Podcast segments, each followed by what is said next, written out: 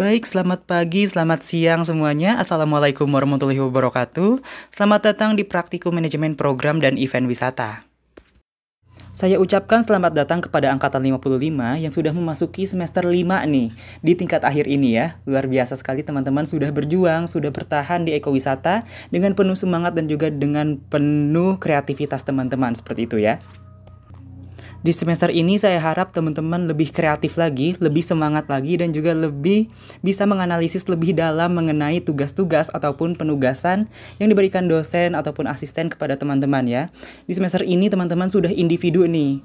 Jadi kita akan melihat nih bagaimana performa teman-teman di semester 5 ini agar lebih baik lagi untuk ke depannya. Agar nanti ilmu-ilmu teman-teman juga bisa diimplementasikan setelah perkuliahan ini ya. Di mata kuliah manajemen program dan event wisata, tim kami yang pertama ada dosennya, ada Miss Ira, Ibu Dewi, Ibu Yun, dan juga Pak Anto. Lalu untuk asistennya teman-teman akan dibantu oleh saya, Kak Sinta, dan juga Kak Ratu. Semoga teman-teman tidak bosan ya dengan kami. Baik, untuk mata kuliah ini teman-teman nanti akan belajar bagaimana sih cara membuat event dan juga bagaimana sih cara memanajemen sebuah event tersebut. Kita akan belajar pengelolaan eventnya. Lalu yang terakhir kita akan belajar bagaimana sih cara membuat program wisata nanti teman-teman akan laksanakan di tugas akhir ataupun di PKLTA tersebut ya. Jadi teman-teman di mata kuliah ini sangat berpengaruh sekali untuk nanti pengerjaan tugas akhir teman-teman. Jadi silahkan lebih semangat lagi untuk kuliah di mata kuliah ini ya. Sangat seru pastinya. Sebelum masuk ke materi, saya akan disclaimer sedikit nih ya. Kita akan belajar bagaimana sih cara men-spelling ataupun gunakan grammar yang baik nih untuk mata kuliah ini ya. Jadi teman-teman pada saat mengucapkan kata acara dalam bahasa asing ataupun bahasa Inggris itu menggunakan kata event ya. Event itu artinya acara. Kalau misalnya saya mendapati teman-teman mengucapkan seperti ini, saya akan datang ke sebuah event. Itu event teman-teman tahu tidak artinya apa? Event itu artinya bahkan. Jadi teman-teman seperti ini. Saya mau datang ke sebuah bahkan. Itu kan tidak ada artinya ya. Jadi teman-teman saya harap mengucapkan kata acara dalam bahasa Inggris ataupun bahasa asing gunakan kata event ya. Spellingnya event. Ingat ya, kalau saya ketemu teman-teman menyebutkannya sudah salah, oke, saya akan langsung koreksi. Sepakat ya? Baik, di materi yang pertama, saya akan bahas mengenai ruang lingkup event. Tetapi teman-teman kemarin sudah ada tugasnya ya, resume. Yang pertama itu tentang ruang lingkup event. Jadi saya harap teman-teman sudah paham dan juga saya pastikan teman-teman sudah hafal juga ya. Apa itu event, apa itu ruang lingkup event, dan apa itu batasan, tujuan, manfaat, dan lain sebagainya. Saya harap teman-teman sudah paham untuk cakupannya seperti itu ya. Bila teman-teman belum mengerti ini apa itu event, apa itu batasan event, silahkan teman-teman pelajari terlebih dahulu, baca-baca lagi, diingat-ingat kembali dan juga dipahami sekali nih materi mengenai pengertian event. Karena kalau misalnya teman-teman tidak mengerti, akan kesusahan untuk melanjutkan ataupun memahami materi selanjutnya. Seperti itu ya. Jadi dipahami dulu baru dengarkan podcast ini ya. Baik, sebelumnya saya akan jelaskan dulu untuk di mata kuliah ini teman-teman akan belajar bagaimana sih cara memanajemen sebuah event. Nah, kita akan klasifikasikan untuk event yang akan kita pelajari ini akan terbagi atas empat event ya. Yang pertama adalah private event, lalu yang kedua ada cultural event, yang ketiga ada sport event, dan yang terakhir ada MICE event ya. Dan materi selanjutnya teman-teman akan belajar membuat proposal event nih. Nah, bagaimana teman-teman membuat ataupun merencanakan sebuah event di salah satu provinsi misalnya. Dan juga bagaimana teman-teman belajar memanajemen sebuah event tersebut dari mulai 0.0 sampai ke manajemen resikonya nanti. Kita akan belajar bagaimana sih cara membuat event itu dan bagaimana menuangkannya ke dalam proposal event yang akan diajukan nih ke beberapa pemerintahan ataupun stakeholder event yang lainnya ya. Jadi di sini akan belajar seperti itu. Banyak sekali materinya ya. Saya harap teman-teman lebih bisa menyimak materi yang akan saya sampaikan. Kita mulai ya. Baik, yang pertama kita akan bahas dulu private event. Nah, apa sih private event itu? Kita akan split kedua katanya terlebih dahulu. Ada private dan juga event.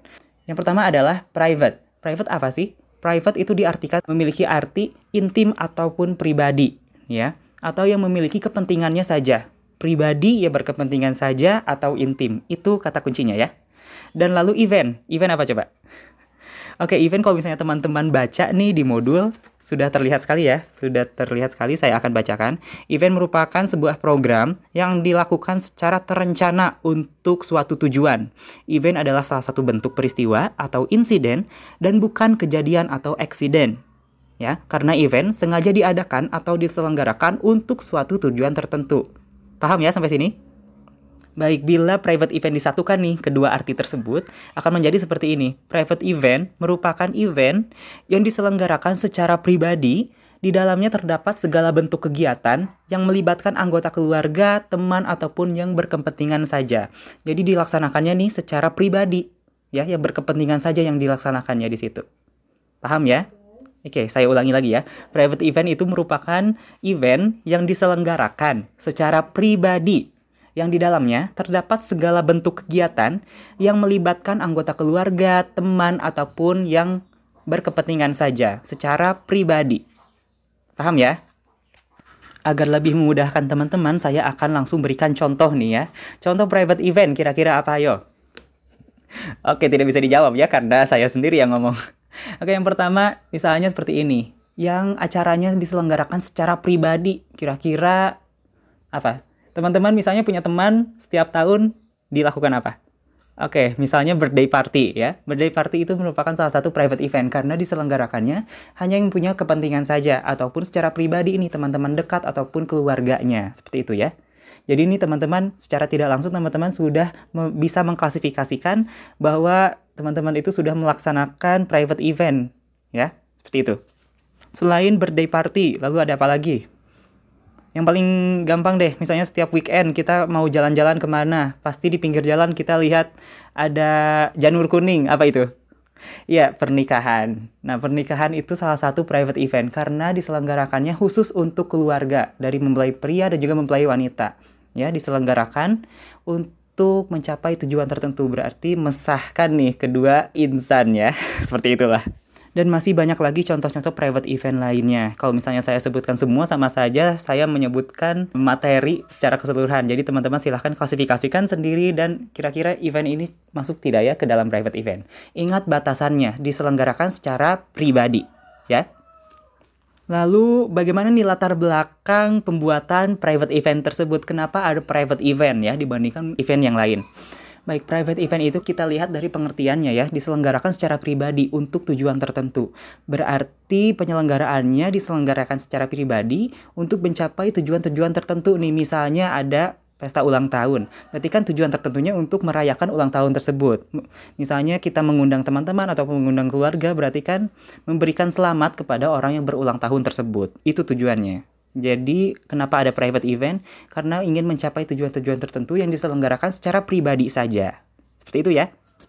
Lalu ciri-ciri dari private event. Ciri-cirinya tidak ada ciri-ciri yang spesifik, tetapi ciri-cirinya yang itu tadi diselenggarakan secara pribadi. Intinya itu. Kita sangat tekankan secara pribadi yang bersangkutan saja dan juga yang memiliki kepentingan saja pada saat penyelenggaraannya.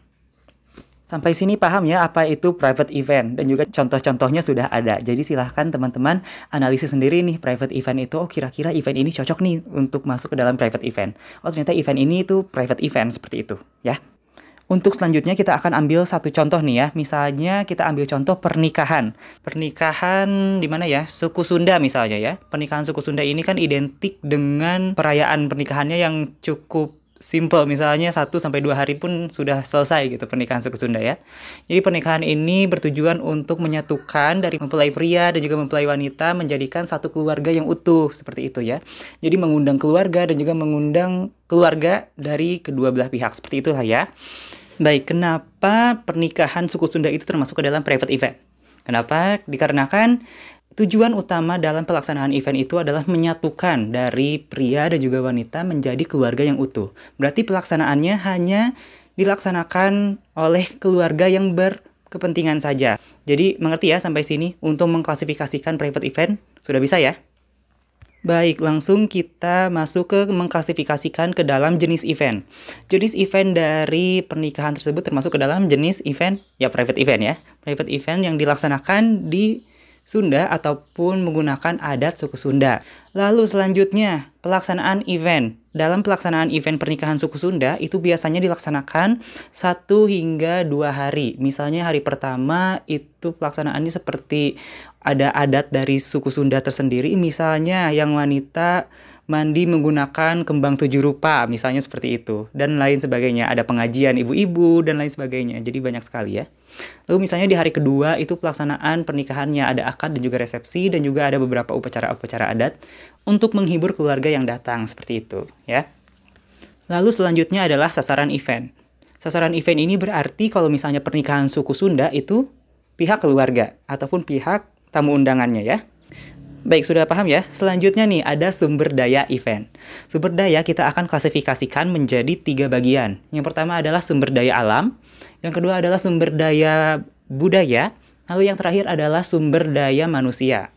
Yang pertama kita akan bahas sumber daya alam. Sumber daya alam pada pernikahan suku Sunda. Misalnya dilaksanakan di hutan ya tidak mungkin ya. Berarti teman-teman klasifikasikan nih misalnya pernikahan suku Sunda itu yang menggunakan sumber daya alam itu yang seperti apa. Sumber daya alam di sini diartikan sebagai sumber daya alam yang masih ada di alam seperti itu.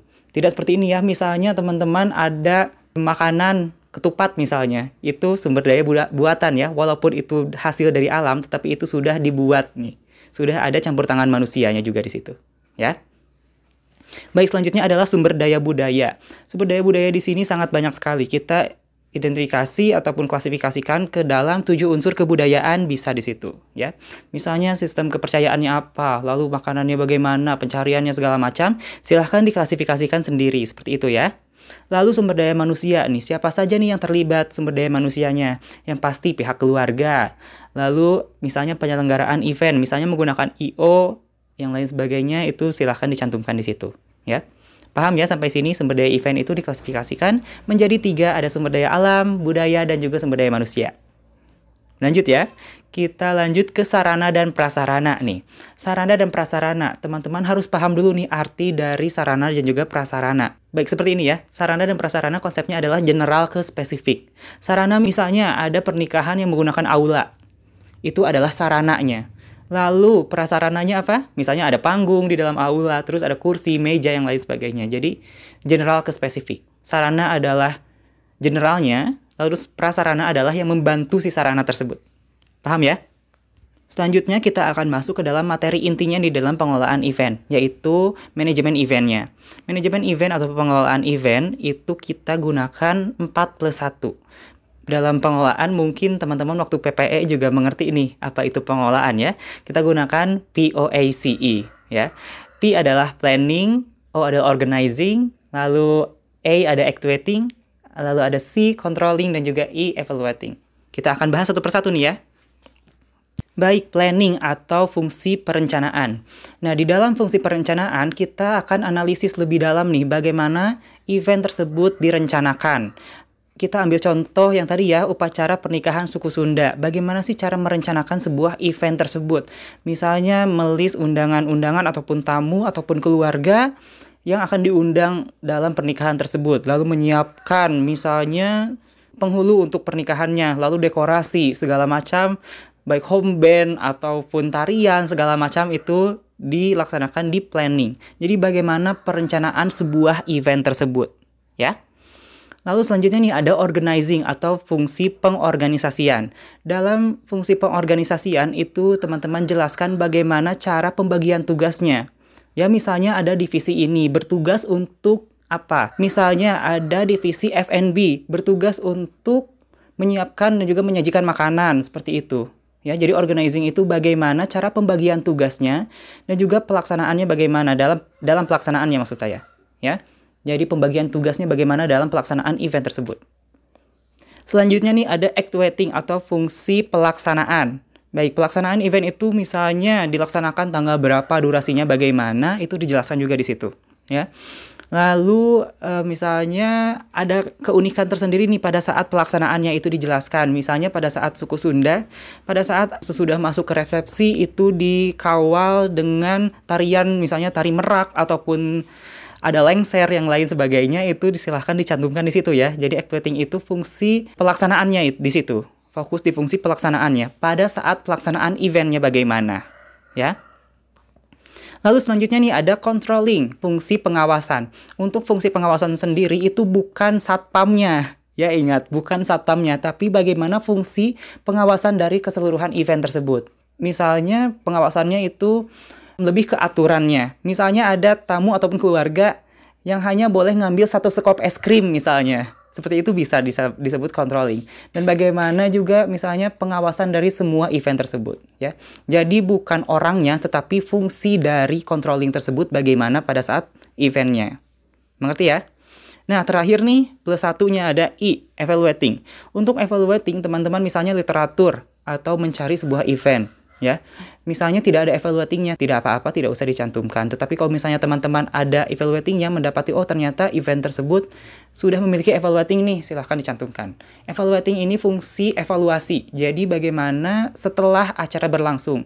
Oh ternyata pada saat pernikahan kemarin itu, misalnya ada pengiring tariannya pingsan misalnya. Cantumkan di evaluating tersebut. Jadi bagaimana setelah acaranya itu bagaimana.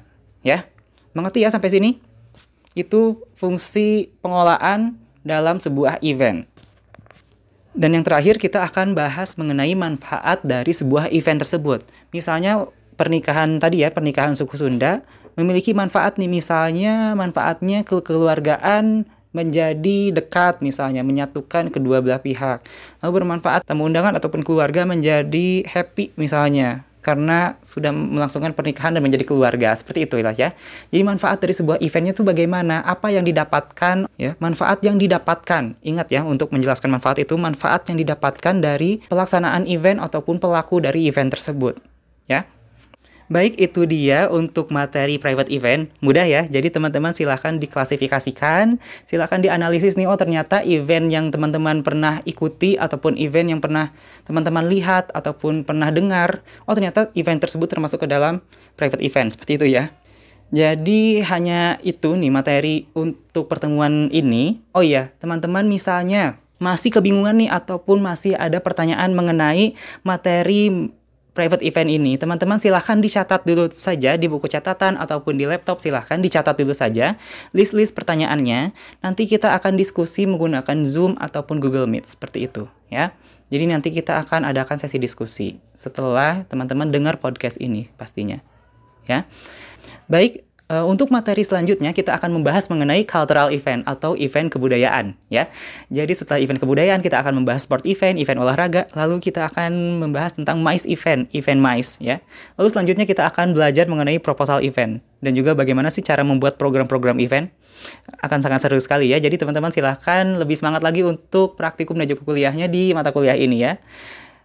Oke, itu saja yang akan saya sampaikan. Untuk penugasan nanti saya akan informasikan lebih lanjut. Jadi teman-teman silahkan pahami nih materi mengenai private event dulu ya.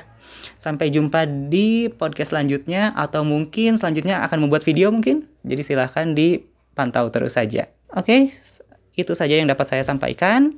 Terima kasih atas waktunya. Wassalamualaikum warahmatullahi wabarakatuh. Selamat siang.